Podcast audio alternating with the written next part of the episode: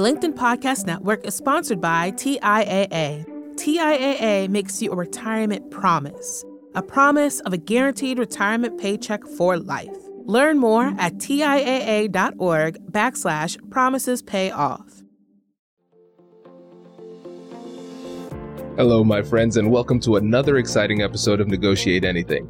This show is produced by the American Negotiation Institute, and with over 5 million downloads and listeners in over 180 countries, listeners just like you have made this the number one negotiation podcast in the world. Hi. My name is Kwame Christian, and I am the founder and CEO of the American Negotiation Institute. Here at ANI, we believe that the best things in life are on the other side of difficult conversations, and we are passionate about providing you with the best content that will help you to make your difficult conversations easier, both at work and at home.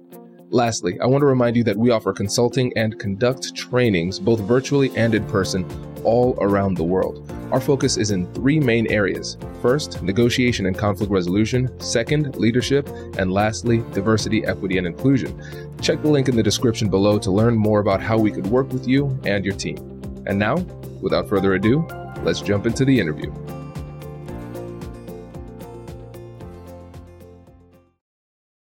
Andy, good to have you back. Well, I mean, it's it's a pleasure. I uh, I enjoy uh, watching you and the growth and the positive influence that you're having in so many communities with uh, the skills that we cherish and the things that are important to us. So it's a real honor to be able to come back and talk with you. Oh, I appreciate it, man. That, that means a lot. And it, it means a lot coming from you, especially too, because you're doing incredible work. You've been on the show a couple times, but let's reintroduce you to some of the new listeners. Certainly. My name is Andy Prisco. I've done some things a CEO told me a long time ago, Andy, if you're lucky, you get a couple of peaks in your career. And I feel very blessed to have had a couple. I started what has become known as the Psychiatric Emergency Response Team program in a very large care and services system in the Pacific Northwest.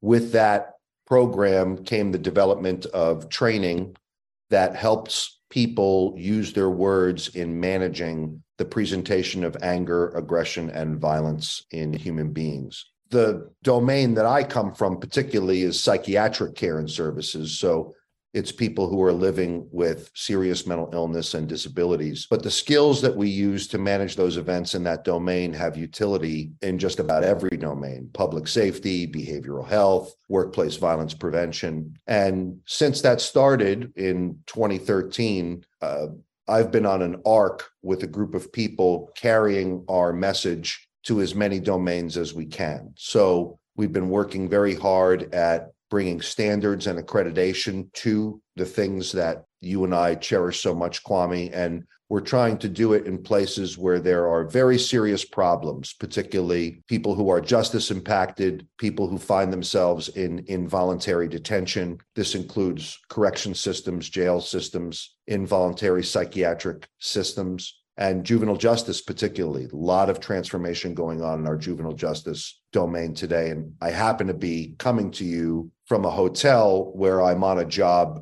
w- with a large juvenile justice system right now trying to bring change. So to be able to talk about this, particularly at this time, is really fun for me. So thank you. Absolutely. The, the work you do is incredible. And uh, when you think about the difficult conversations that just everyday people have day to day, we experience anger, emotions, things like that. We have to work through the anger and emotions and challenges of others, other folks. But the world that you're coming with, it's a different level. And yeah, it's I, a necessary skill. You you you got to have it uh, in order to get through the workday without having a lunch tray thrown at you or or potentially being assaulted or or some other you know kind of unfortunate thing. The the skills, particularly you know the ones you want to talk about today, are are almost like the the bread and butter that have to be utilized. And it's so accepted within these domains that you got to do this because the stakes are so high. The people that don't do this wind up either leaving the job or voluntarily or involuntarily because of some event. The people who seem to do well long term in the care and services domain are particularly good at these things. Naturally they recognize pretty quickly if i don't get good at this real quick if i don't give someone the sense that I'm paying attention and I really hear them and we're going to explore options together. If I don't do that first, I could might wind up with that object getting thrown at me, or I might wind up having to manage some kind of complaint against me. So when the stakes are high, validation becomes clear as a necessary tool.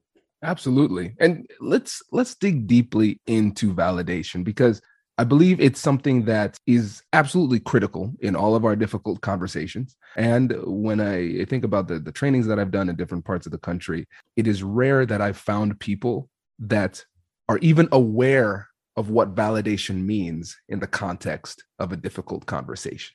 So let's just start with validation 101. What does that mean? I love the way that you articulated the primer for this.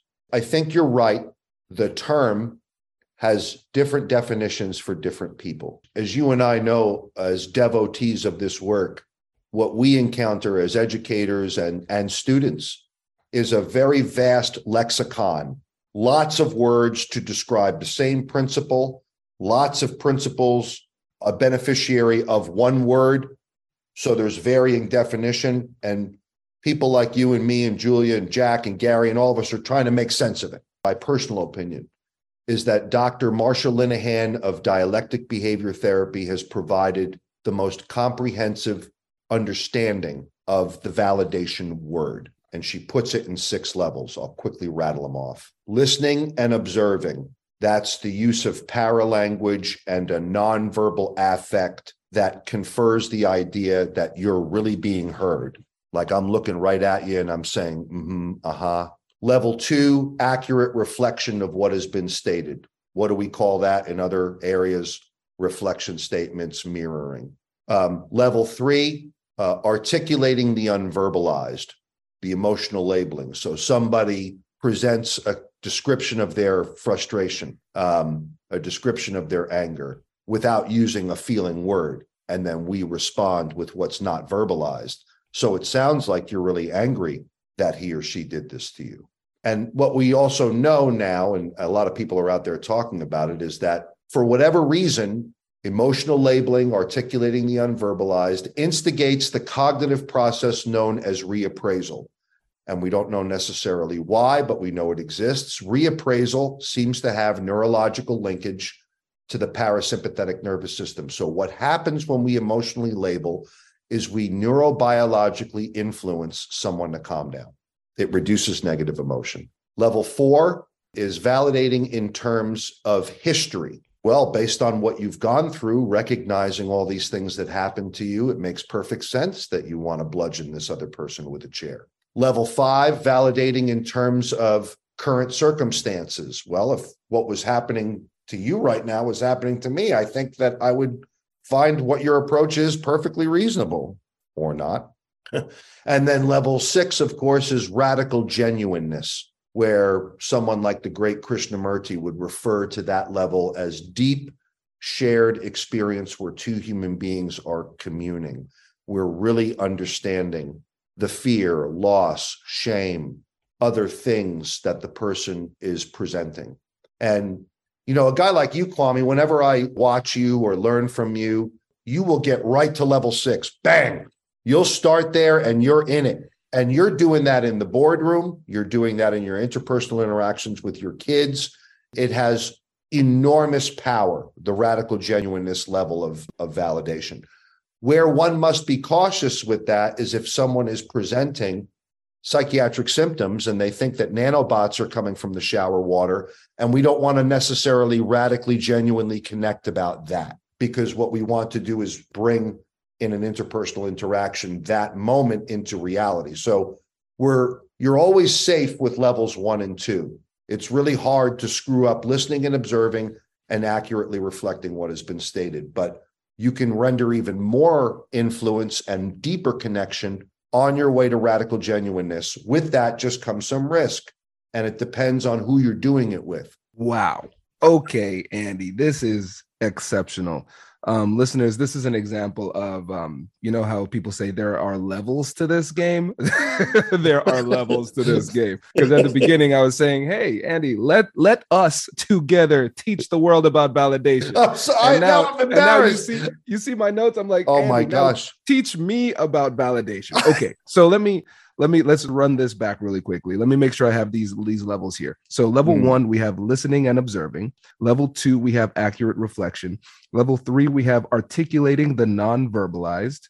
Yep. Level five, four, we have validating in terms of history. Level Yep. five, we have validating in terms of current circumstances. And level Yep. six, we have radical genuineness. Does your company invest in professional development training? If you believe that your team would benefit from a negotiation workshop, all you need to do is go to our website, fill out the workshop request form, and then we'll set up a time to chat. These workshops are completely customizable and we've done them all around the country.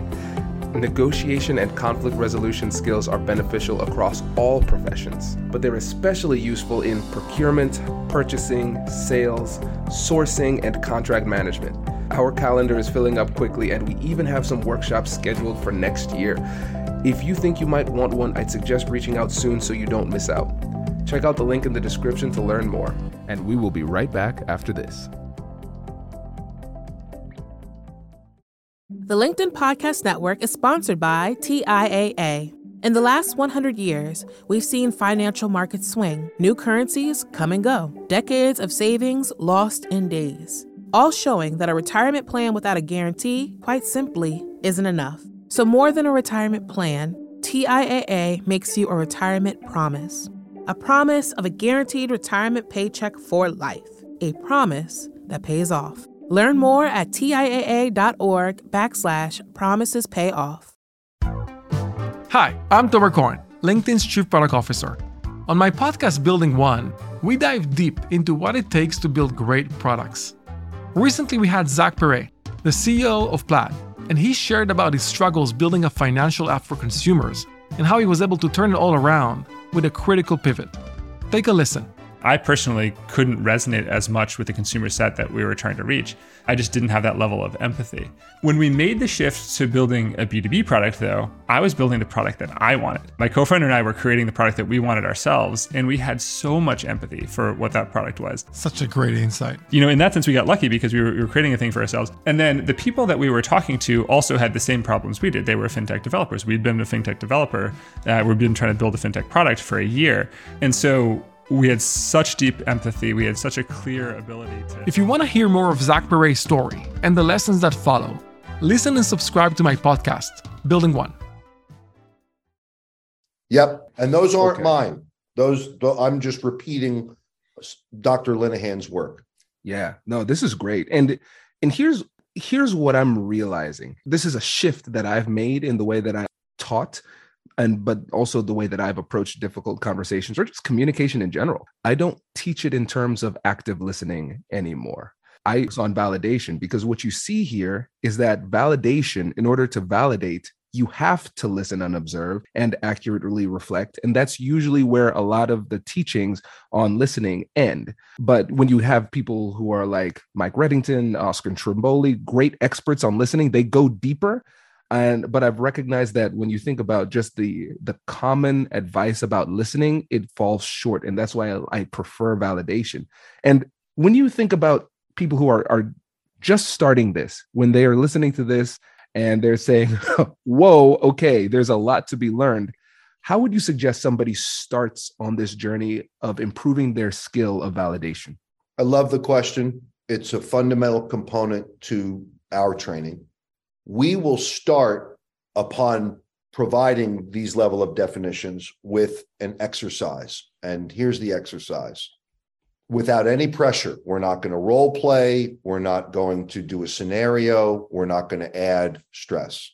We ask everyone in the class to conceptualize a situation where they have to get a loved one or a person they know to do something they don't want to do, get them to stop doing something they want to keep doing, or you have to say no. And there's a reason I've selected those three conditions, and we can talk about that a different time. But that's the exercise. In other words, think for a moment, folks, about a loved one, a friend, a family member, where you got to get them to do something that they don't want to do, get them to stop doing something that they want to keep doing, or you have to say no to them.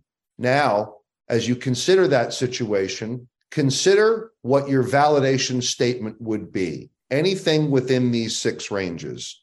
Consider what your sentence in your mind would be to this person that reflects listening and observing, accurately reflecting what has been stated, articulating the unverbalized, etc. What would that sentence or two be? And write that down. Stop. So then everybody does exactly what you're doing. And then they start to write. Then the exercise is I'm giving away a keys to the kingdom here, but I don't care.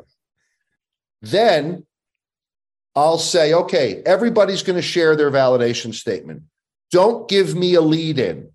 Don't tell me, well, this is when my dad wouldn't take his medication, because by the time we get to the end of this, I'm going to know why you're validating and what it's for.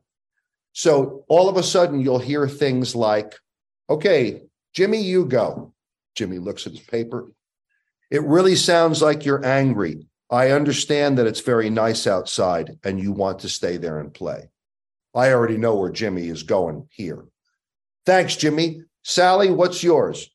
I appreciate that you want to go outside and smoke. I'm a smoker too, and I know what that feels like. Excellent, Sally. And then we'll get, you'll hear a whole range of conditions where someone had to deliberately think about conceptualizing a validation statement. And then after we go through that, there's a formula that we follow. I've mentioned it previously to you. It's something we do for languaging, sequential thinking, and speaking under pressure. But that's the exercise that begins to develop a practice and a skill upon being met with something. I have to start here. I'm going to start at validation and I want to develop chops at conceptualizing whatever it is I'm seeing. The first thing out of my mouth is going to be this. That's a game changer because what's happening, and listeners, I hope you tried to do this because I did it too. Because I think as natural, as people who want to persuade and change minds, we start thinking about it egocentrically. So we start thinking about it in terms of what we want and then we think about what would be persuasive to us and then we say that to the other person and they respond predictably with defensiveness. And then we just keep yes. just keep yes my brother. with facts. Yep. over the fence. You just cracked it over the fence. That's exactly what goes on just as an observation um, between two cohorts. It's been my observation and experience that people from behavioral health can really pour on the validation but then they get stuck. Now what I got to move this situation. People from public safety, anybody who has regulatory or enforcement responsibility, they skip over validation and get right to the rules first and then realize, oh, I was supposed to start with validation and they back up. And the validation statement may be I see you holding an eight inch chef's knife. I understand you want to bludgeon the bartender. You've made clear that you want to run this red light. In other words, the validation statement doesn't mean that we agree with what they're doing. It's confirming to this other human being that what they're doing is being seen, heard, and understood for what it is. And I think in the green room, we were talking about validation.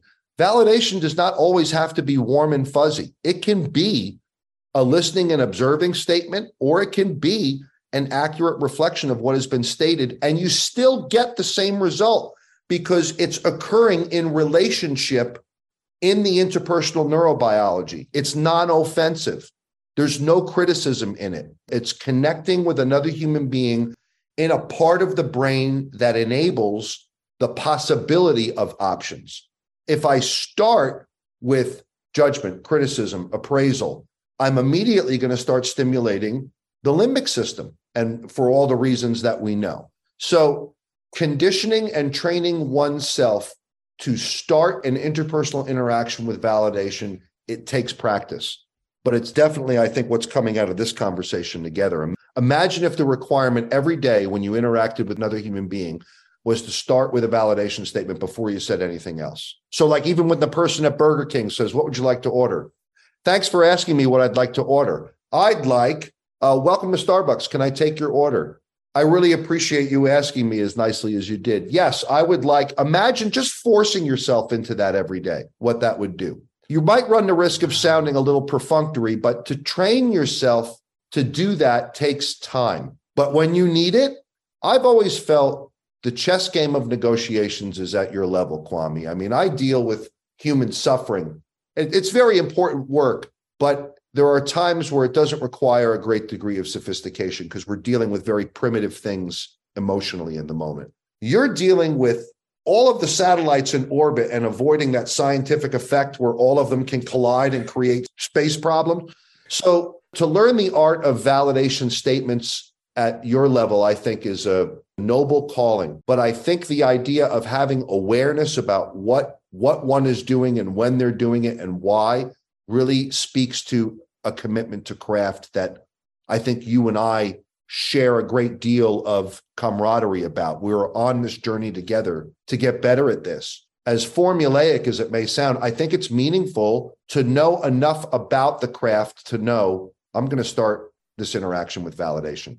And I'm going to start with a validation statement with each piece of feedback I get from this person across the table. Absolutely. Yeah, and, and Andy, I want to go back to one of the things that you said because you you you said it quickly. I want to make sure that people heard. If you start off with judgment, criticism, appraisal, and let me inject one myself, opinions, direction, or advice, something like that. You said was if you start in that place, it triggers the limbic system. So it yep. triggers that emotional response. Yep. Right. The thing that's really tough for people is that this validation, this process of validation almost feels like a concession, or it might almost feel like we're endorsing what it is that they're doing. And so for the people who might say, I don't want to do that because if I validate what they're doing, and they're doing something that I don't want to do, if I'm trying to persuade them to go in a different direction, don't I further push them into their own position? Can you speak to that?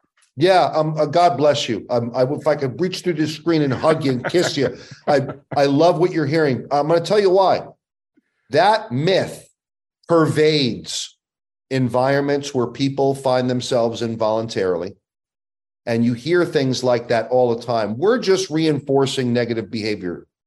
So let's look at the choices. Is it possible to articulate to another human being that you observe what they're doing without condoning it. I hear you stating that I'm here to take you to the lake of fire from all of eternity. That does not mean I'm reinforcing the delusional belief that I am there to take them to the lake of fire for all of eternity. It means I hear them saying it. What am I trying to leverage by doing that? Number one, that this person feels understood, seen, heard, and in the moment, I am leveraging their capacity in the neocortex for relationship. That's why I'm doing it. Not because I want to be warm and fuzzy, not because the need to address the situation isn't important, but because I have to get around the threat system. I have to get around their filter of interpersonal interactions so I have some ability to influence. That's why I'm doing it. Look, there are times when starting with the rules can be important. And I would say at, at a safety problem. If two people are about to go nose to nose, I think it's completely reasonable to say, whoa, whoa, whoa, whoa, stop, stop, stop, and separate people and then start validating. That's fine. But unless you're there, if, if there's discretionary time, it looks like you're holding up a chair and about to throw it. It looks like you're about to run away from us.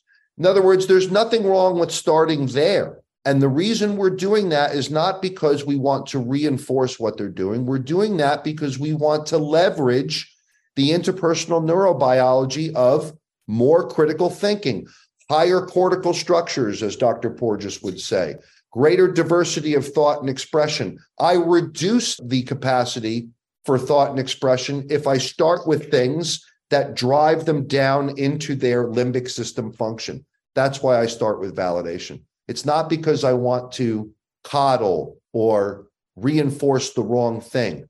I'm leveraging the interpersonal neurobiology of influence. That's why I'm doing it. Well said. When I talk about compassionate curiosity and that framework, step one. Oh, I love that. That term that you yeah. came up with was beautiful. Thank you. Yeah. So we, we start off with com- uh, acknowledging and validating emotions, then getting curious with compassion, and then joint problem solving. That's the last step. because play this game where we run into these psychological barriers, but the goal is to overcome and decrease the psychological barriers so we can have higher level conversations. And I want the listeners to pay attention to this because I think sometimes people could brush this off and say, oh, this is just this soft stuff, all of this woo woo. Everybody's talking about empathy. Hey, we did in this conversation, we never said this is what a good person should do in a conversation. We're not moralizing this. We're approaching this from a scientific and strategic perspective because we know that if we want to be successful in these interactions, we have to start with validation because scientifically, that is what works.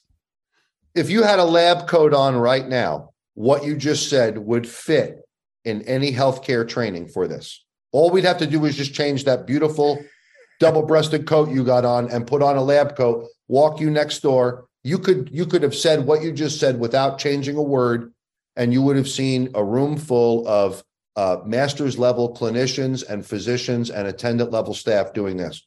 Yeah, yeah, that makes sense. That's what you would hear. And in the areas, in the services, the human services where um, real crisis can occur, we find confusion about the utility of validation far less frequently. Where we find it more frequently are the environments where either people have been traumatized by violence and they want to control it quickly, so they don't want to invest the time. And generally, those are people who have been in, let's say, a force use discipline for a long time corrections, law enforcement in, in tough neighborhoods, that kind of yeah. thing. Or we see it in just environments where the presentation of the recurring violence can shape a human being and how they engage the world. And very often, when we get those folks in training and they recognize exactly the phenomena that you wanted to talk about, which is so you mean that validation isn't about being warm and fuzzy, it's about being strategic, while it can serve an interest of communing with another human being, if I don't agree with what someone is doing, I can still validate them in a way where I'm okay with me, but I use the statement to leverage influencing this behavior to something more constructive. Yes. Bingo. Yes, that's exactly right. Yes. And I another gem you dropped here. Invest the time. That was the phrase you said. Some people are hesitant when it comes to investing the time. When you think about the term investing, investing is different from wasting time, right? We understand that we're investing in order to get something in return. And it's going to take some time. And I think sometimes we have to to go slow to go fast because we have to take the time up front and it makes us more efficient in the overall process but it takes a lot of patience and a lot of trust in the process and your skills in order to be able and willing to do this. That's so spot on. And so often we learn from events gone bad, right?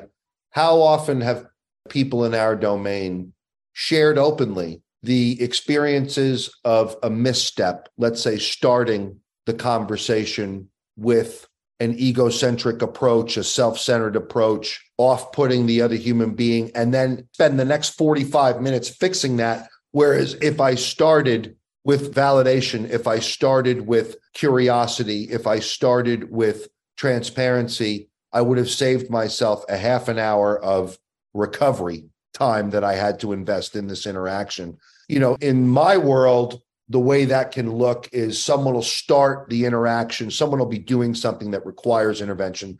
Someone will start the interaction with a rule instead of, hey, I'd like to better understand what's happening here. Can you tell me why you're peeling the Acrovyn away from the wall? Because it looks like you may want to create a shank.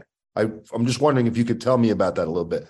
If you start that interaction with, that's a safety violation. Stop what you're doing right now. Security, come over here. Now, all of a sudden, we have a completely different situation. And what if the guy just said, I was just curious about this? I, I don't know what it was. I mean, it looked like it was broken. I was just, I'm, you know, I apologize. Now we have to, now we have to unravel that. And now we're here for 45 minutes and it would maybe it would have taken five, you know? So, and that's an extreme example. I don't expect everyone to completely understand. But the principle that I think we're trying to talk about here is you save yourself a tremendous amount of trouble by starting this way. If you start in a way that gets around the threat system, you're ahead. You're going to save time. You're going to be more efficient in the end. If you lead, and I love the compassionate curiosity, you know, man, tell me more. I want to know more about that. Why? Because it can serve both of us. I want to know more. Give me more. Yeah. And the more we lean into that, let's say antithetical, we're asking what, and if you're, and if you're with Julia, who's like the master of open-ended questions, I think in open-ended questions, right? So if you're with her, she'll go down that road deep.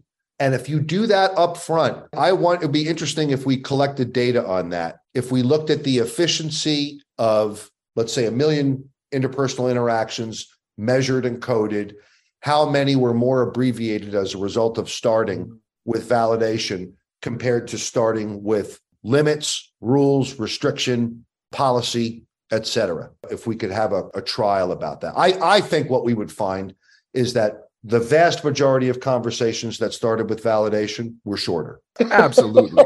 Absolutely. And shout out to Julia. You were our friend from Perth. She's incredible. The root of a lot of my best relationships, too. I agree. And I'd like to get your thought on this as we wrap up, because the more I think about this, the more real it becomes to me. If we think about our everyday negotiations, our everyday difficult conversations with loved ones, with friends, with um, with colleagues at work, and even some of the the conflicts that we have when they're part of a negotiation. If we just give people the tool of validation and we say you're only able to do one thing, spend this entire conversation validating, I feel like a substantial number of those interactions and problems would be solved simply through validation.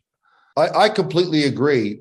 I don't know if you ever met him. He's definitely worth talking to. Christian Conti in Pennsylvania. He's a psychologist. He's been on TV with Ray Lewis. He had the anger management show, and he's a good friend of mine. He's written a number of papers and a book called Yield Theory, works in their correction system. Just an incredible person. He's a big listen, validate, explore options algorithm of problem solving with all people. That's his deal. Christian shows up, he's going to listen, he's going to validate and explore options. He he's got the most simple algorithm for difficult conversations that I've seen and it can be applied to the everyday stuff. He's worth talking to.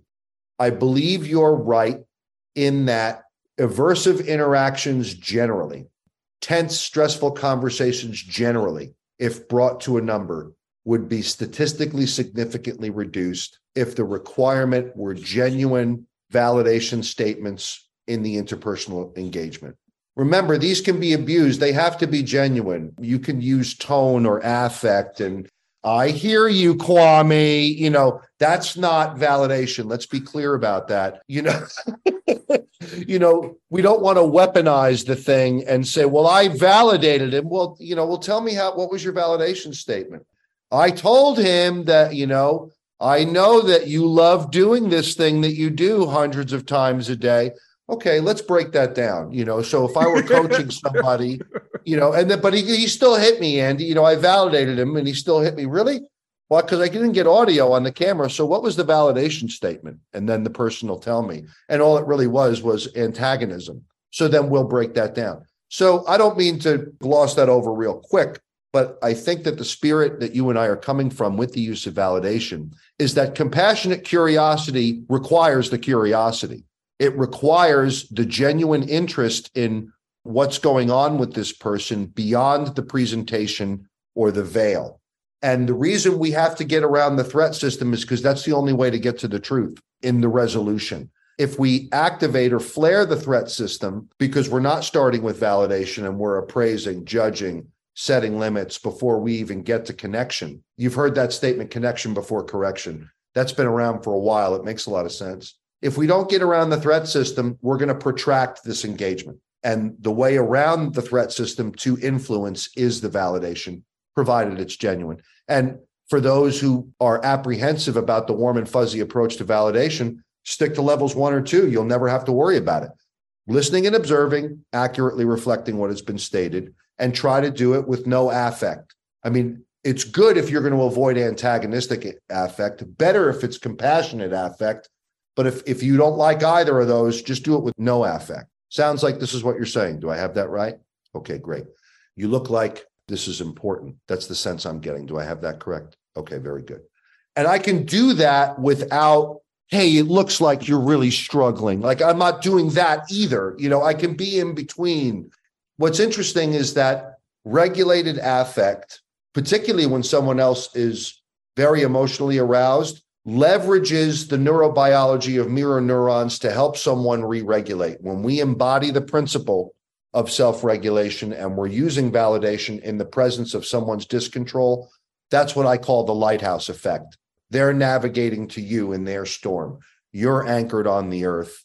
People navigate, boats navigate to you. And you can only be that if you're on the earth, unidimensionally projecting your navigation light. That's why we rely on those things in the water. Yeah. Oh, I love that. And one last thing. Uh, this is what happens, Andy. I can't. I, I know. I know. this, this I, know. Is, I, I love the fact that you talked about the affect that you bring. And so, listeners, when we're talking about affect, we're talking about, and Andy, tell me if I'm conceptualizing this well we're talking about the essentially the emotionality that you bring to the conversation. Like how do you appear to the other side? Exactly. Right? expressed emotion how you're expressing it what you're expressing. Exactly. Exactly. Yeah. So we can be antagonistic with it. We can be sarcastic and people can hear that sarcasm. And then we have people who are really good at being empathetic and compassionate. You can hear the warmth in their in their tone.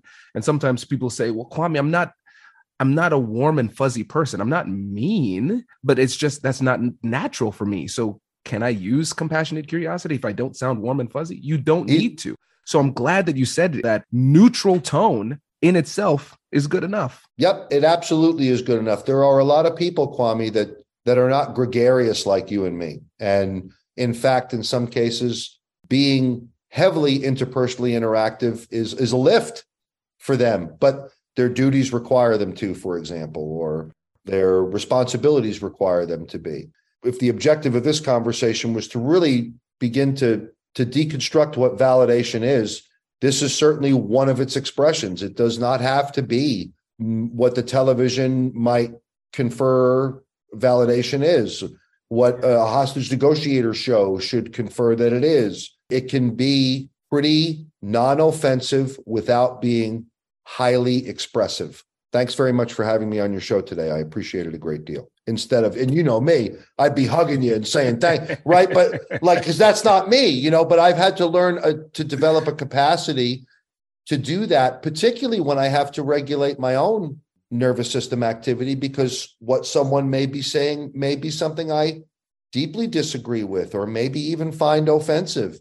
And I have to weigh the risk of how I'm going to articulate any feedback about those things, if at all. I certainly don't want to, hey, so it sounds like you think I'm a complete idiot. You know, I'm not going to say that, you know, and I hear you saying that I'm an idiot. I appreciate that perspective. And then I'm going to go in a different direction. You know, so having some control over the thing is uh, is a meaningful attribute to the validation, and that that's something that I think our crisis negotiation partners like Scott and Gary and Jack probably have great stories to talk about with. That was a skill in and of itself. The inflection, the tone, the when of some of those things. It's a beautiful oh. discipline we're in. It's a beautiful craft. 100%. 100%. And and Andy, before you go, remind the listeners not only how they can get in touch with you, but tell them about, about Jumpstart. We didn't hear that in the beginning. Oh, my goodness. Thank you. So Jumpstart Mastery is what I refer to as an epistemic environment. It's a knowledge environment that brings together people from public safety, so police officers, behavioral health, co responders, mobile crisis teams, counselors, social workers, people from workplace violence prevention, who all come together. And Kwame's been in our environment presenting. Experts from all over the world come into our environment and present. And we bring together these domains to share in the learning and the language so that we can develop common appreciation of methods and ideas in this work. And it's been going really, really well. We have weekly live sessions where we're grappling with a variety of topics from dealing with obstacles in our personal and professional domains and lives and overcoming them or accepting that they are part of growth and transformation. We have people coming in from the mediation space talking about restorative justice. There's a whole a la carte menu there of digital materials that you have access to, opportunities to participate in these weekly live sessions. And it's it's been great. It's been the platform from which my team and I have been invited to go to a number of places to bring the work of psychiatric emergency response team training, advanced crisis intervention training, one day sessions in crisis de escalation. And it's been a wonderful journey. And I want to thank you, Kwame, for your openness and enthusiasm about my work when we first met and being so willing to include that within the things that you do, which are so diverse and uplifting. You're going after all of the areas where people need awareness of this stuff. And I'm doing it in a sliver where it's very intense and you're bringing it to everybody. And I absolutely, you know, when you do that, you make the world a better place. And in our own ways, we're trying to do that together, bro. At least that's absolutely. how I experience it. Oh, that's the way I see it too, man. I appreciate you and the work that you do is vitally important. And I'm excited to see where it goes because you've been doing this for a while, but I see you as just getting started because the the the direction that you're going, the people that you're helping, and the work that you're doing on the policy level too, it's very very needed. So I appreciate that. Thank you, man. I appreciate you. Congratulations! You've just joined an elite club. By listening to a full episode, you're now officially on the Negotiate Anything team. So, welcome aboard. What most team members do is they subscribe to the podcast because that allows them to automatically get the latest episodes of the show.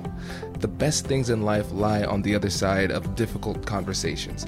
Keep learning, keep practicing, and keep getting better.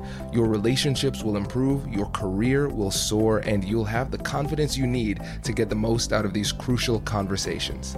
Again, thank you for joining the team. We're excited to have you, and I will see you in the next episode. I'll catch you later.